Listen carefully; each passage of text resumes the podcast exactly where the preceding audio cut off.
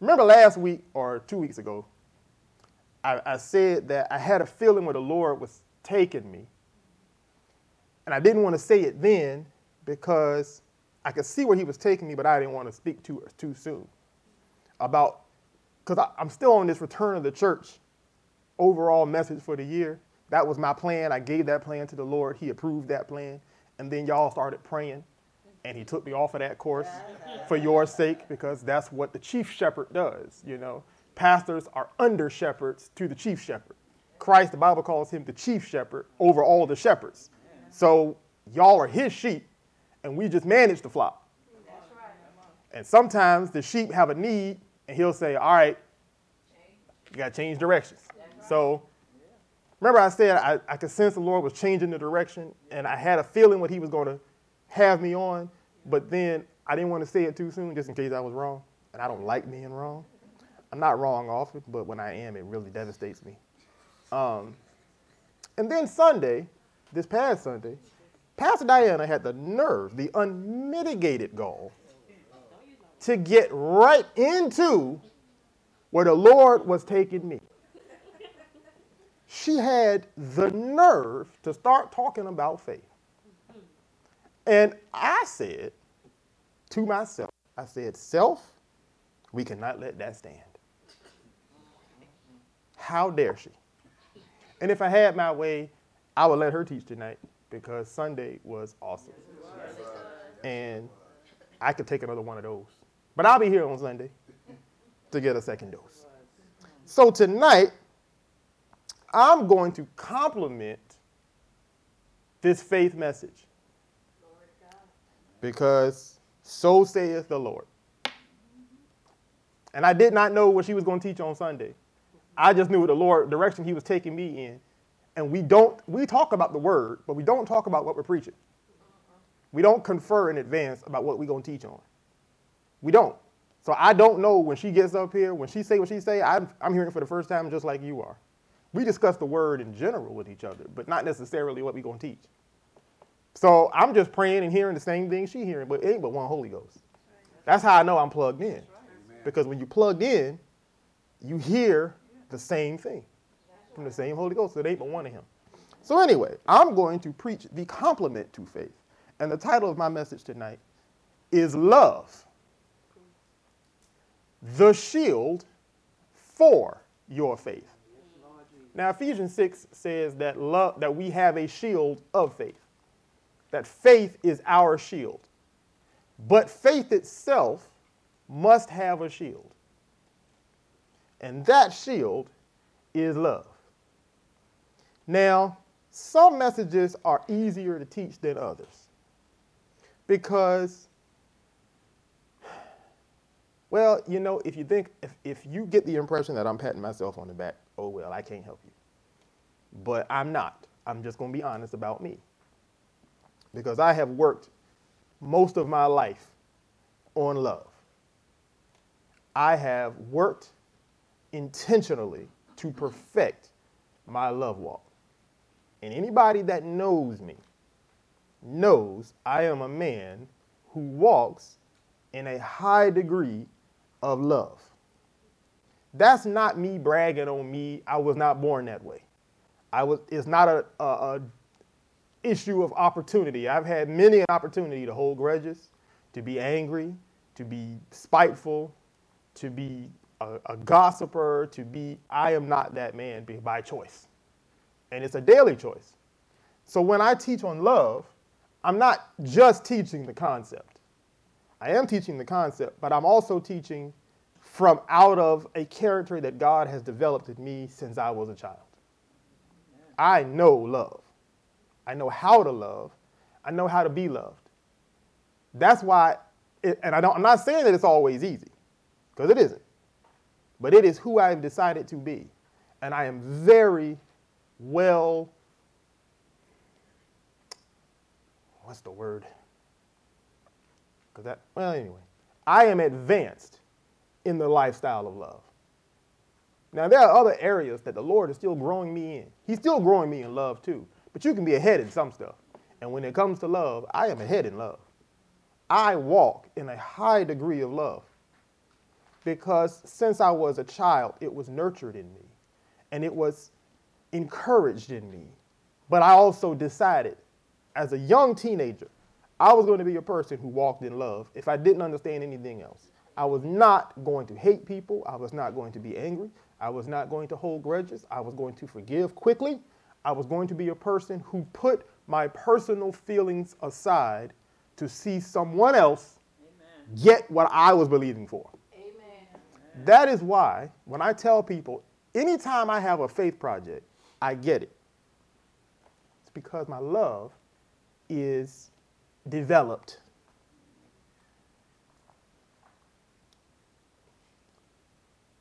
My issue has been in time past, not now, but in time past, my issue was always not going far enough in my faith. Because the devil couldn't, he lost the love battle with me when I was a kid. He knew he could never get me to stop walking in love. But if he could get me to be afraid of walking in faith, that's where he would slow me down. And I'm going to teach about that a little bit tonight. Now, by the grace of God, I have attained victory over that. But love preserves your ability to walk in faith. Faith is easy when love is easy because love is way harder to do than faith. You think faith is hard because faith is preached at you all the time. But faith without love is useless. Turn with me turn with me to Hebrews 11. Pastor Diana even stole my scripture. You know, that wasn't in the Bible before tonight. She ripped off my notes and put it in the Bible. And uh, judgment is coming. I'm just playing.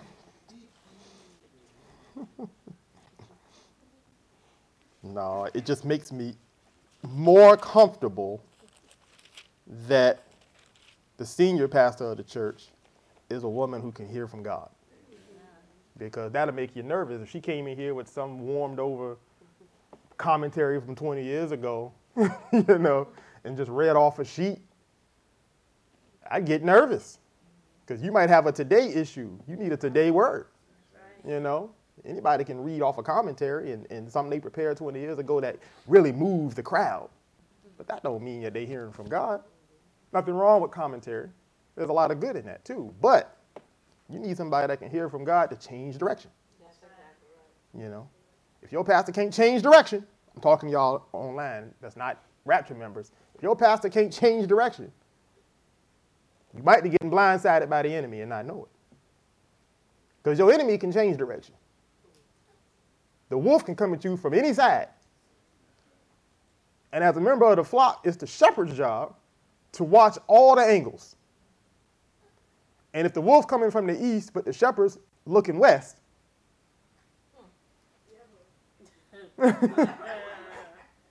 east west. The shepherd's looking west, while the wolf coming from the east because they planned six months ago we going this way. The flock is getting devoured, and the shepherd's doing his job, collecting his paycheck. There's a lot of churches like that.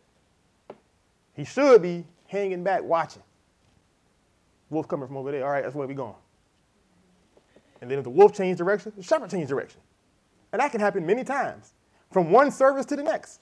It's not that we're not prepared, it's that we got a living enemy that's always moving. He's bouncing around trying to keep us on our toes. But see, we've been practicing for this. That's called praying in the spirit. That's called getting up earlier than y'all and fasting. That's how we get ahead of the wolf. So when it looked like we changed directions, I'll tell you, I'm teaching this one thing all year. Well, that was nice in January. Mm-hmm. But here we are. So this must be really important to God for right now. Hebrews 11, verse 1 Now faith is the substance of things hoped for, the evidence of things not seen, for by it the elders obtained a good report. Through faith, we understand that the worlds were framed by the word of God, so that things which are seen were not made of things which we can see. Now, faith, if you're taking notes, I got a few for you.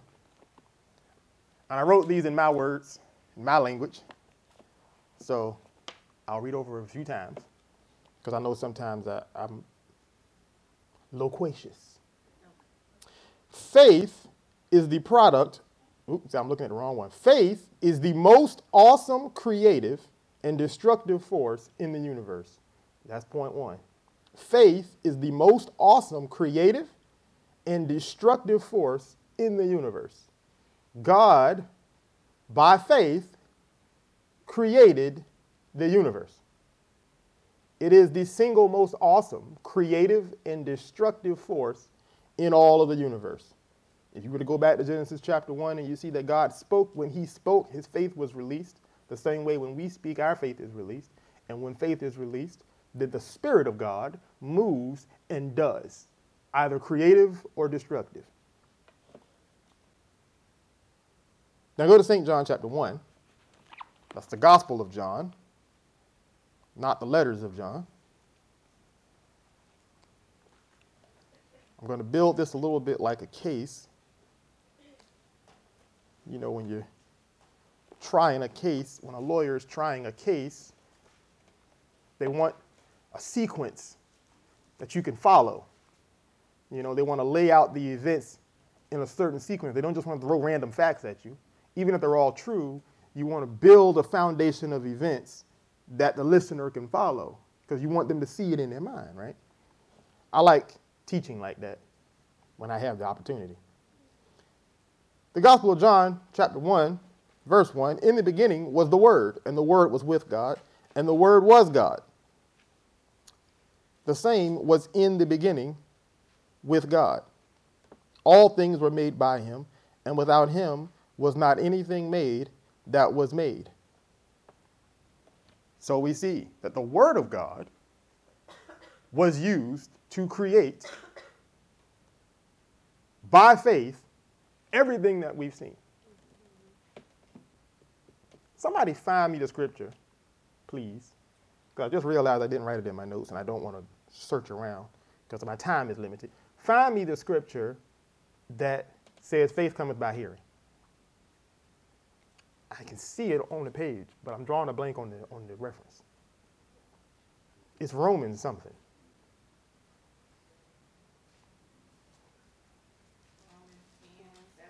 Romans 10 17. Thank you very much. I'm going to give a dollar to whoever said that first. She claimed it. You're going to get your dollar. Now, if I don't have a dollar, I owe you a dollar. well, I might not have a bill that small on me. You take whatever I got? Okay. She said, I'll take whatever bill you got. All right. I'll, I'll give you my light bill. How about that? you said it, you take whatever bill. Romans 10 17. So then faith cometh by hearing, and hearing by the word of God. So we see a sequence of events. Faith comes when the word of God is spoken and heard. So who has to do the hearing for faith to come? You do. That's true. That's not incorrect. But sometimes, I've said this before, you can have it's not necessarily incorrect, but it can be incomplete. Now, who was doing the hearing in Genesis? Because you weren't around. Who heard the word when God spoke? Who heard it? There we go. Somebody been in this church for a while. The Holy Spirit heard it. When God said, "Let the waters," where was what was the Holy Spirit doing before the waters started parting? What does the Bible say He was doing? He was hovering over the waters, waiting for the word to be spoken. So the Holy Spirit moves when the word is spoken in faith. So faith moves the Holy Spirit. Where is the Holy Spirit now? In you. You can't help him, Pastor Diana. You got you can't help them now. It's, it's kind of a pop quiz. We know who the Bible trivia team is. We got a game that is so obscure. You got to read the whole Bible 32 times in a row to know the answers to some of those questions. It's this Bible trivia game we found years ago. It's I've never seen the word divide so many families. it's the hardest Bible trivia game I've ever seen. It's tough. So the Holy Spirit is in us, listening for the word. You want the Holy Spirit to move? Speak the word to him. Because the Holy Spirit's always been the one who moved when the word was spoken. The Bible said that the word became flesh, correct? We know, and we called him Jesus, right? The word became flesh.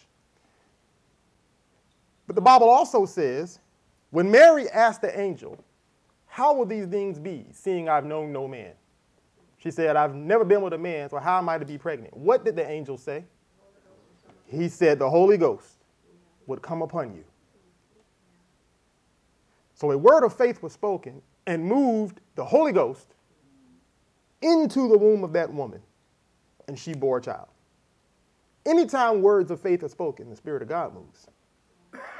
Because faith moves God, and God moves the mountains, and God moves whatever is in your way, and God creates and destroys by the word of faith that's spoken. Because the word is God in spoken form. And God can only be moved by God. God moves God. That's why you must speak the word. Because he can only be moved by himself. There's nothing else that can move him. Okay? This is the, this is the entry. All right? Y'all with me? Mm-hmm.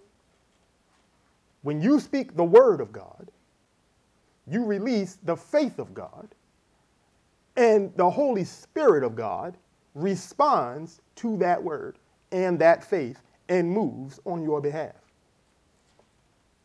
This is why you can't say just anything, because the Holy Ghost don't move to just anything.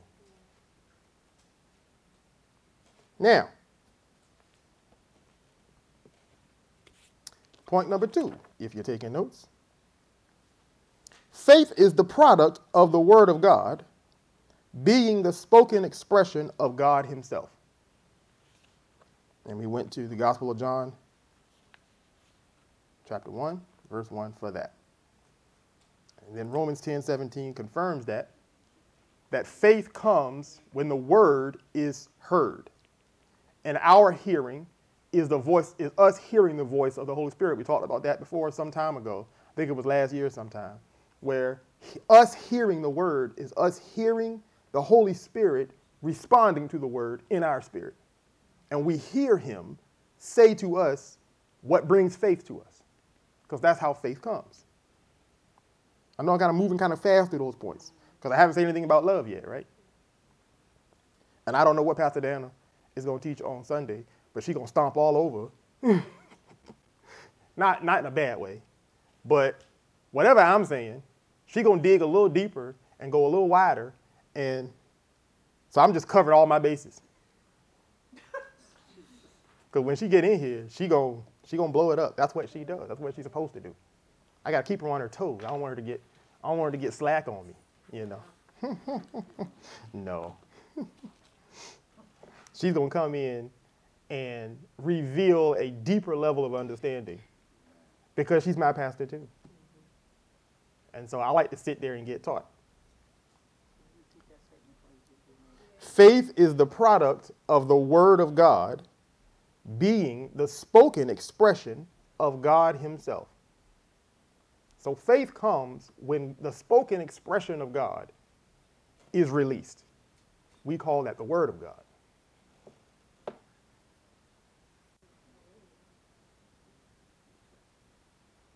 I'll say it one more time. Faith is the product of the Word of God being the spoken expression of God Himself. Point number three. Now, this one's a little longer, but I'm going to go slow. it's not that long. yeah, you might have watched this one a couple times. Because the Word of God is the source of faith, because the Word of God is the source of faith, and the Word of God is God. Okay? Because, thank you, Brother JJ. Because the Word of God is the source of faith, and the Word of God is God, the only way faith can be manipulated, the only way faith can be manipulated is by one who is like God Himself, using it the way God does. The only way faith can be manipulated is by one who is like God, using it the way God does. The devil can't use faith. A sinner can't use faith. Now, they can use fear, but they can't use faith. You say, well, what about when you were a sinner and you believed for salvation? Wasn't that an act of faith? Yes. But what did Jesus tell his disciples? The only way you can be saved is if the Holy Ghost. See, when I preach to a sinner, I'm inviting him to receive the Holy Ghost. And then the Holy Ghost can come in and bring the faith with him to transform them. They can't have faith for salvation without the Holy Ghost being involved in the transaction. You got a lot of sinners joining churches and claiming religious affiliation where there's no Holy Ghost involved. They're not saved because they do all the salvation stuff. You can, dunk, you can get dunked in the water, somebody can lay hands on you. I can't transfer the Holy Ghost to you unless the Holy Ghost is there to be transferred to you. And you have to receive him. When Jesus came back from his uh, ascension, before his ascension, after the resurrection, and he came and he breathed on his disciples, he said, Receive the Holy Ghost. Receiving is an action you have to take. He didn't just blow Holy Ghost on them and leave. He commanded them to receive him. If they didn't receive him, they wouldn't have had him. Okay? So there is no faith without the Holy Spirit. Even the sinner's faith for salvation comes from the Holy Spirit involving in the transaction and bringing the faith to change them with him.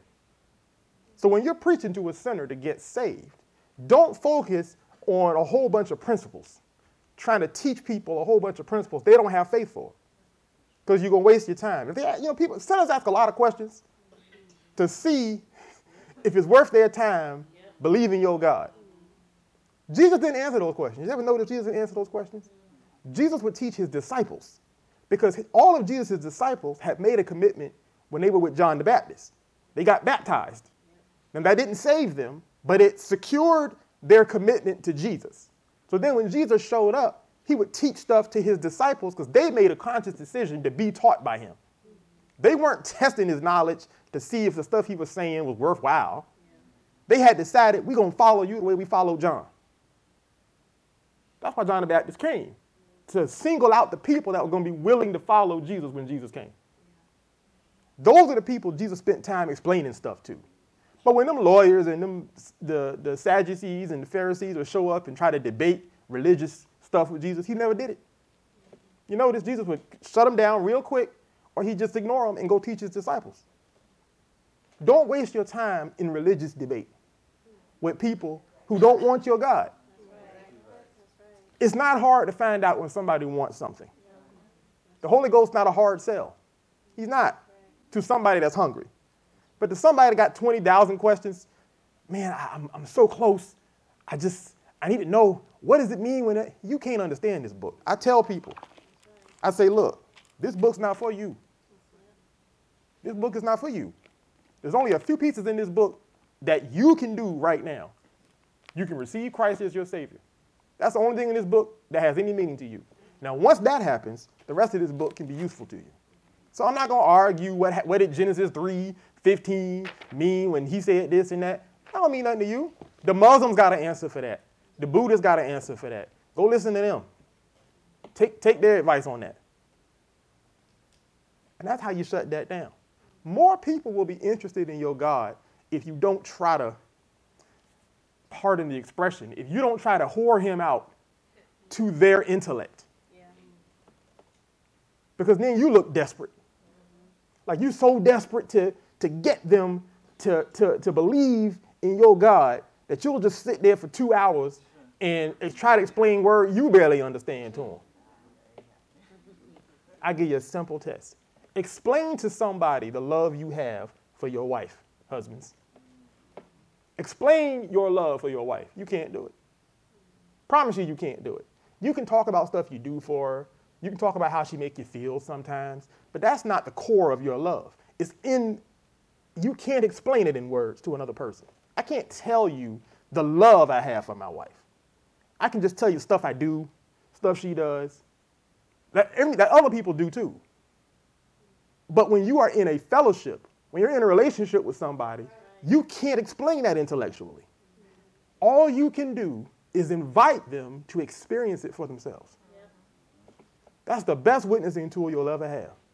Invite them to an experience. Don't try to explain to their intellect what you experience. You can't do it. That's why a man can't feel like a woman.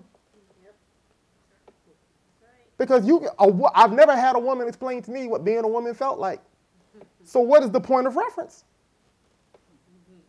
I can put on a dress. Does that mean being a woman means putting on dresses? Not all women wear dresses.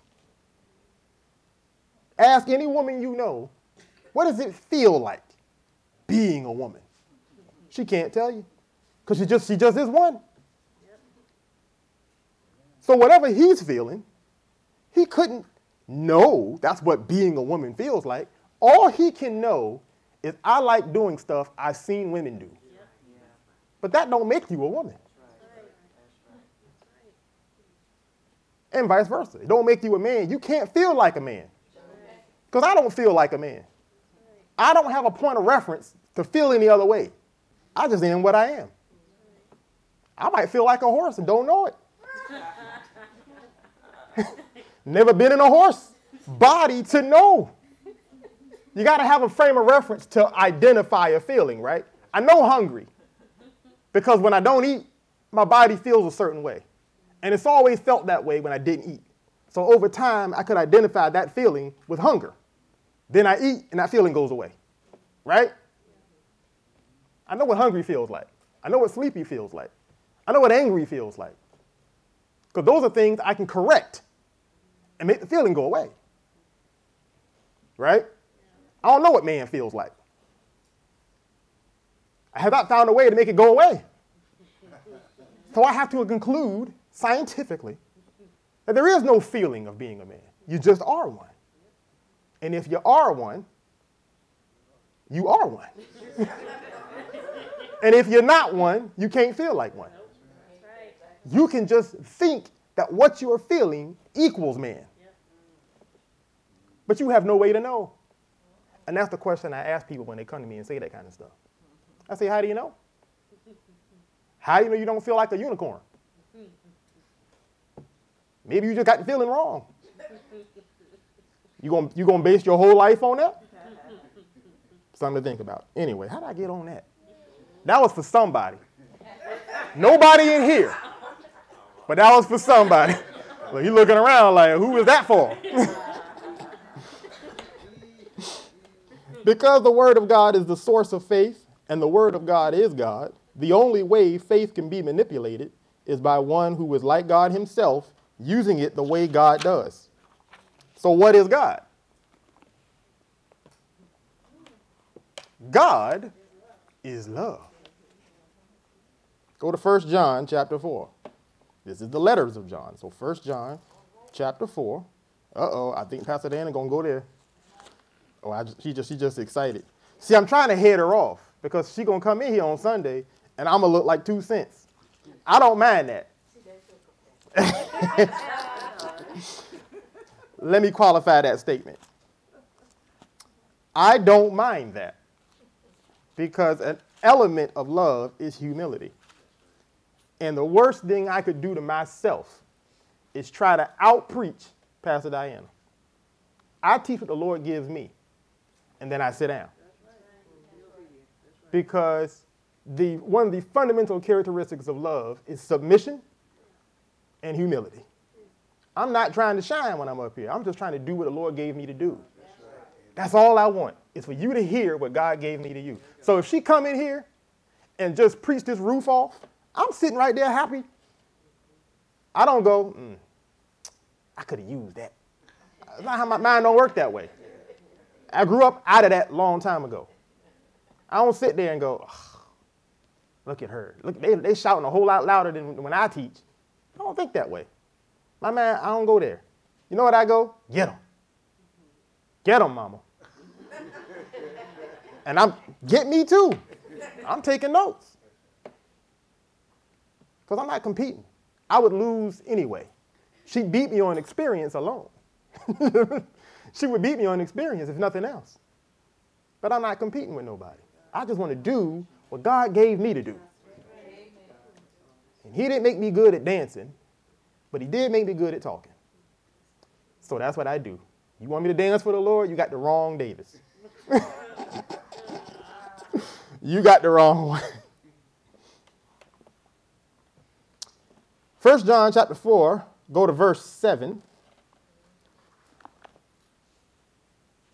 We call John the apostle of love because John had a revelation of love. He called himself the one whom Jesus loved. He identified himself as Jesus loved me. And when he talked about himself, that's what he would say. And the other disciples called him that. That's the one, that's the one that Jesus loves. That's the one Jesus loves. That was his confession. Because he had a love revelation.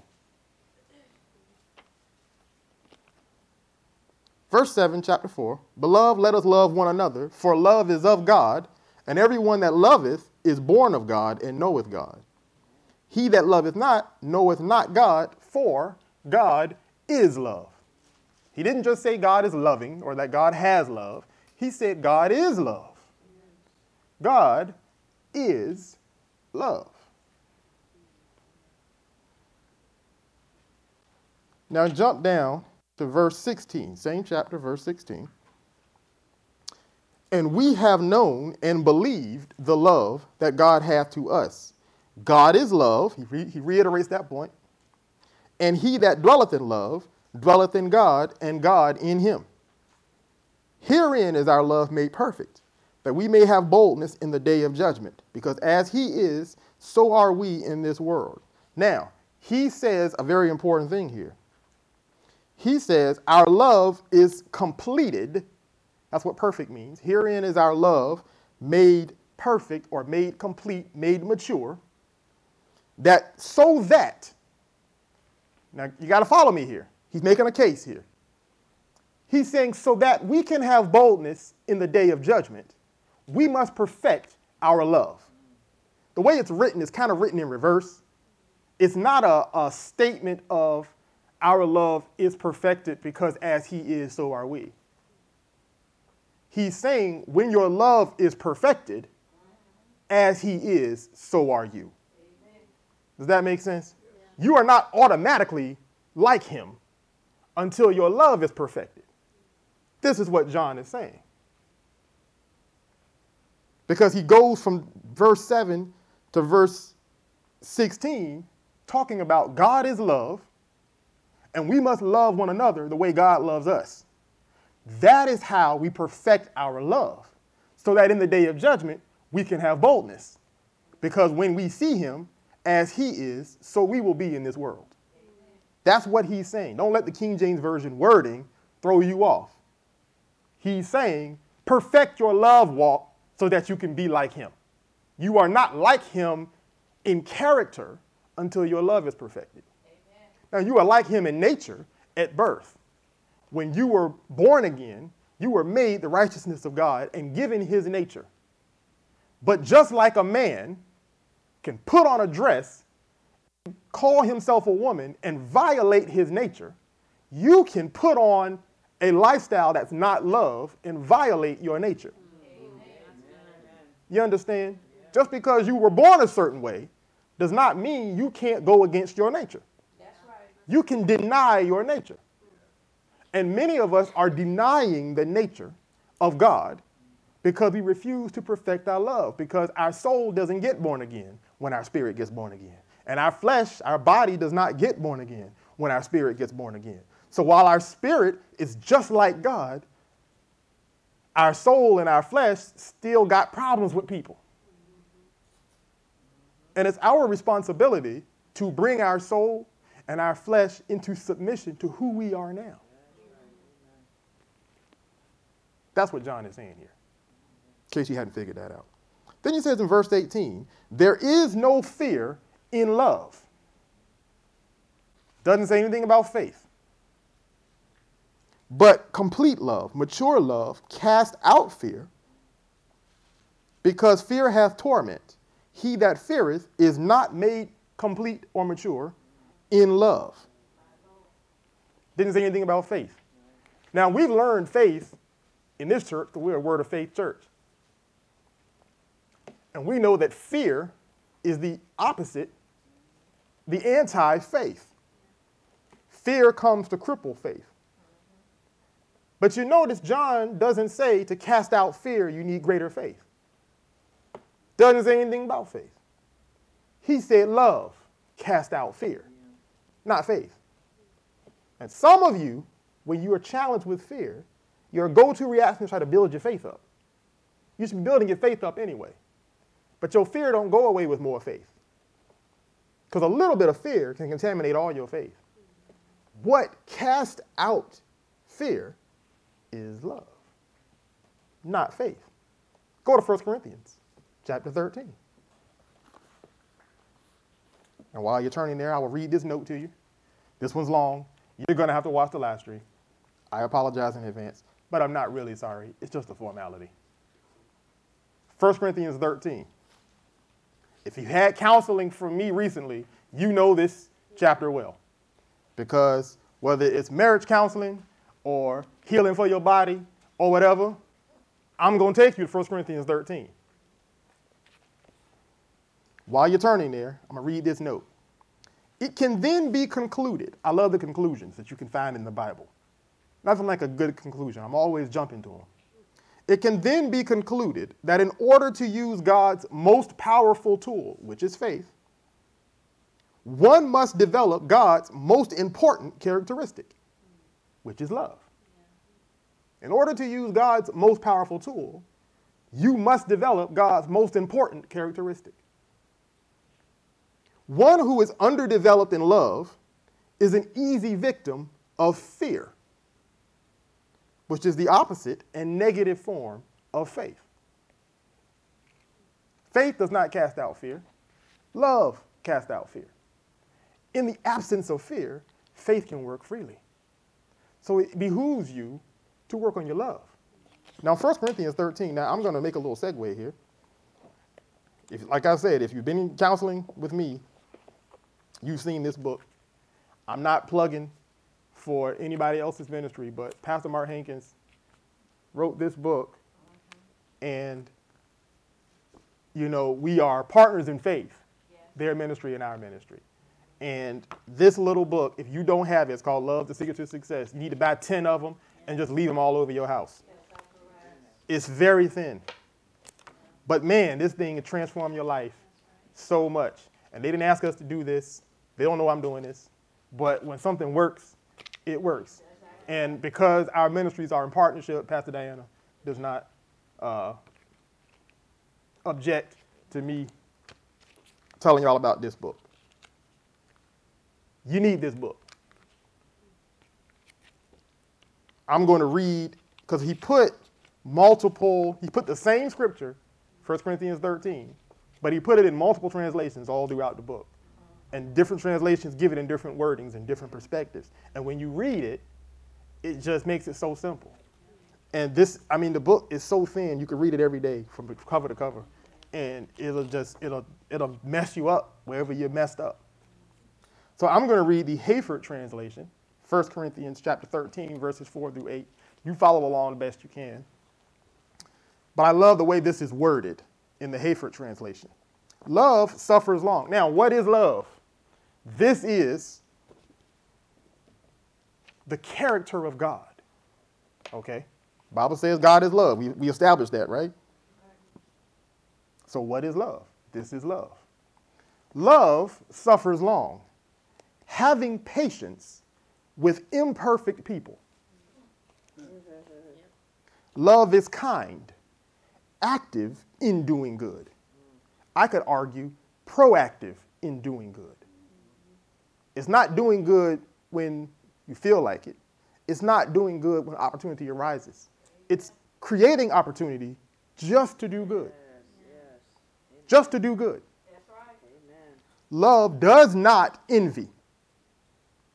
It does not envy. Since it is non possessive and non competitive, that's a tough one for a lot of us. It is non possessive and non competitive. It actually wants others to get ahead. It doesn't say it gets over it when they get ahead. It said it wants others to get ahead. Love would rather you get it. I've been believing for it for a while, but I see you get it. I'm going to rejoice with you. I'm not saying this half hearted statement. I'm next. Ain't no love in that. I ain't got to be next. Oh, your love ain't perfected until you got until, until you can't you ain't got to be next no more. Because a lot of times when we say I'm next, what we're really saying is should have been me. So I'm gonna steal some of the attention and act like I'm right. I don't know what he did to get what he what he received. I'm still learning. I might not be next. Might be 20 more people get it before I get it. But I'm happy you getting it. That's right. That's love. Now don't get a heavy on you if you say I'm next, because that can be a faith statement. Just a lot of times it ain't. and you know the difference. Before you holler out I'm next, check your heart. Am I saying I'm next because I'm a little bit salty and I just want to soothe myself? Or am I saying I'm next because I really believe that I'm next? Because it can go either way. It does not parade itself. Love has a self effacing quality. Self effacing means you can make fun of love. Love don't think too highly of itself. Doesn't mean it'll, it'll be, let you disrespect it. But you know, some people are real sensitive. You can't say nothing to them without them getting offended. Love is not like that. Love can take one on the chin and laugh at itself. Because love is not, the love does not have low self-esteem. When love goes home, love is happy with itself. I tell, I tell everybody, I like me. I already got the girl. I ain't got to prove that to nobody. So everything I do, I do because I like me. I was happy when I was fat. And now I got a few muscles. I feel even happier. I'm not doing it to look a certain way, believe it or not. I'm doing it to be healthy because I want to live to be 120. That's my only goal because I like me. I'm not trying to leave this life any sooner than I have to because I like me. And I can spend all day with me for the rest of my life. So I, I like me, so I want to do good to me. That's the only reason why I go to the gym. Because I like me. I don't care. I don't care what you think of how I look. I just want to make sure I'm making progress. That's all. It is not ostentatious. In other words, it does not show itself off. Oh, love does something good. You know, we live in an Instagram society where every time somebody does a good deed for somebody, they post it all over their social media. That's ostentatious. You know, I, I ran into this homeless guy and I gave him 20 bucks. Follow me on Twitter. That's not love. Love is I ran into this homeless guy and I gave him $20 and he don't even know my name. Love is not puffed up, treating others arrogantly. It does not behave rudely. If you are a rude person, you have a problem with your love life. We're all works in progress, but we have to be making progress. If you have a reputation for being perpetually rude, you have a love issue. It don't mean you hate anybody. Love is not a feeling. But we have to be proactive about love. You have to be extra nice all the time. That's tough for some people because some of us don't have that naturally in our personality. Some of us don't have nice naturally in our personality. I know that. But so what? You don't have saved naturally in your personality either. But when you die, you want to go where all the saved people go. You don't want to find out that you're not going there because you weren't naturally that way. You shouldn't have a reputation for being rude. It takes a long time to get me to be rude to somebody. A lot. I got to be a little hungry, a little sleepy. My wife got to be nagging me about something. It takes a lot for me to get rude. and then I'm not rude for long, and then I'm apologizing profusely after the fact because it's not natural for me. It would be like me putting on a dress. I'm not saying that because of my personality. I'm saying that because since I was 12 years old, I've been working on my love walk. I have experience in overcoming my flesh in the area of love more than a lot of Christians. And that's not a brag, that's just the truth. I'm a great piano player too because I practice all the time. You get good at anything you practice all the time. And I get challenged the same way as anybody else, but I've decided to be a certain way. When somebody gets something I want, I rejoice for them. That teaches me humility. It teaches me love. It don't mean I'm happy they got it. I make myself happy that they got it. And then I go a little extra. Hey man, if you need something, hey, if you need a little help, you need something, I got I, call me. I'm not just receiving all the accolade when something good happens to me. I'm looking for a chance to give accolade to somebody else. I don't know how much time I got. You just saw me get rude. Nah, I'm just playing. nah, I'm just playing. I'm gonna get through this, but then I'm gonna have to come back. I'm gonna read it all because I'm, I'm almost done. Love does not, love is not puffed up, treating others arrogantly. It does not behave rudely, but good manners and courtesy. Love does not seek its own, insisting on its own rights and demanding precedence. Sometimes you got rights, you have to give them up. It doesn't mean you let people disrespect you. But sometimes you can be so insistent on what you think you have a right to that you create problems where they don't need to be problems just because you're trying to get what you feel you have a right to. If I fought for all of my rights, I wouldn't even be here. I give up rights all the time for the sake of the greater good. And when you learn to do that, now you're on the path of love. Love is not provoked. It is not irritable or touchy. It is not rough or hostile, but it is graceful under pressure. Love thinks no evil. It doesn't even think evil. Didn't say it doesn't do evil. It don't even think evil. I will not think evil about people. I can be honest about somebody's weakness, but I'm not going to dwell on it. I'm not going to go, yeah, she always had that problem. She ain't going to ever get no better than that. No. I'm going to find something good about that person to highlight. While I'm honest about their weaknesses, I have to be more truthful about how God sees them. Because I might spend eternity next door to them. It does not keep an account of wrongs done to it. Yeah, you did me wrong 10 years ago. I'm over it. It erases resentments. It does. It does not rejoice in iniquity, finding satisfaction in the shortcomings of others and spreading an evil report. You know how you found out sister so and so finally got what was coming to her, and you go, mm hmm. Love don't go, mm hmm. Love goes, man. I'm sorry that happened to her. I was really praying for her. If you got that mm hmm in you, your love walk ain't perfected yet. It's one thing to notice, it's another thing to rejoice. Pastor Danny, will you give me two more minutes just to finish this page? Thank you. Rather, it rejoices in the truth, aggressively advertising the good. Let me find out something good about you. I'm going to tell everybody. I have clients who can't really sing that good, but they think they Tina Turner. because when they come into my studio, I've been waiting on you. Yeah, you can do that. That's you all day. And I have clients that have been with me for years, and they say, you know what, man, you're the only person that actually believes I can do this. And I'm honest with them. I have one client particular, I told him, I said, you ain't got no rhythm. I said, you ain't got no rhythm and you're tone deaf. I said, but you know what I love? Your commitment. I said, because half the guys on the radio now ain't got no rhythm and they tone deaf too. And they made it just because they won't quit. And I love that you won't quit. That's what I tell them. I said, man, I love your commitment. He been with me almost seven years. And you know what? He got four albums out. You ain't got an album out with all your rhythm. He done put four records out, Five, actually, maybe five.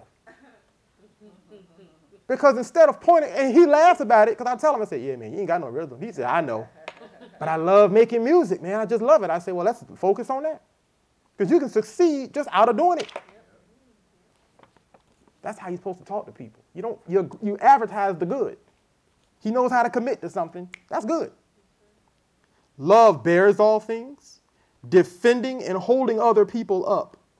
It believes the best about others, credits them with good intentions, and is not suspicious. So even if they do wrong, my first reaction is maybe they meant to do something else. Let me find out first. I'm not immediately suspicious because they do something a little weird. Finally, love hopes all things. It never giving up on people, but affirming their future. It endures all things, persevering and remaining loyal to the end. Who does that sound like to you? While you sit here having deserved death in hell, but instead guaranteed life in heaven. Who does that sound like? You want to use God's faith? That's the person you got to be. You might not get there in one day, but every day starting today, you need to decide I'm going to be every one of those things as much as I can. And as God God will agree with you in that pursuit. I didn't even get to all my notes, but I got to the, to the good ones. God will agree with you in that pursuit. Find yourself, because we ain't all doing all of that. And every day you might get challenged in a different part. You might be you might let go of that grudge, but then somebody gonna yell at you and you're gonna snap.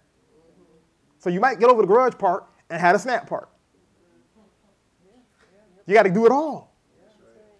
And because you are made like him, you can be like him. Amen. Amen. Amen.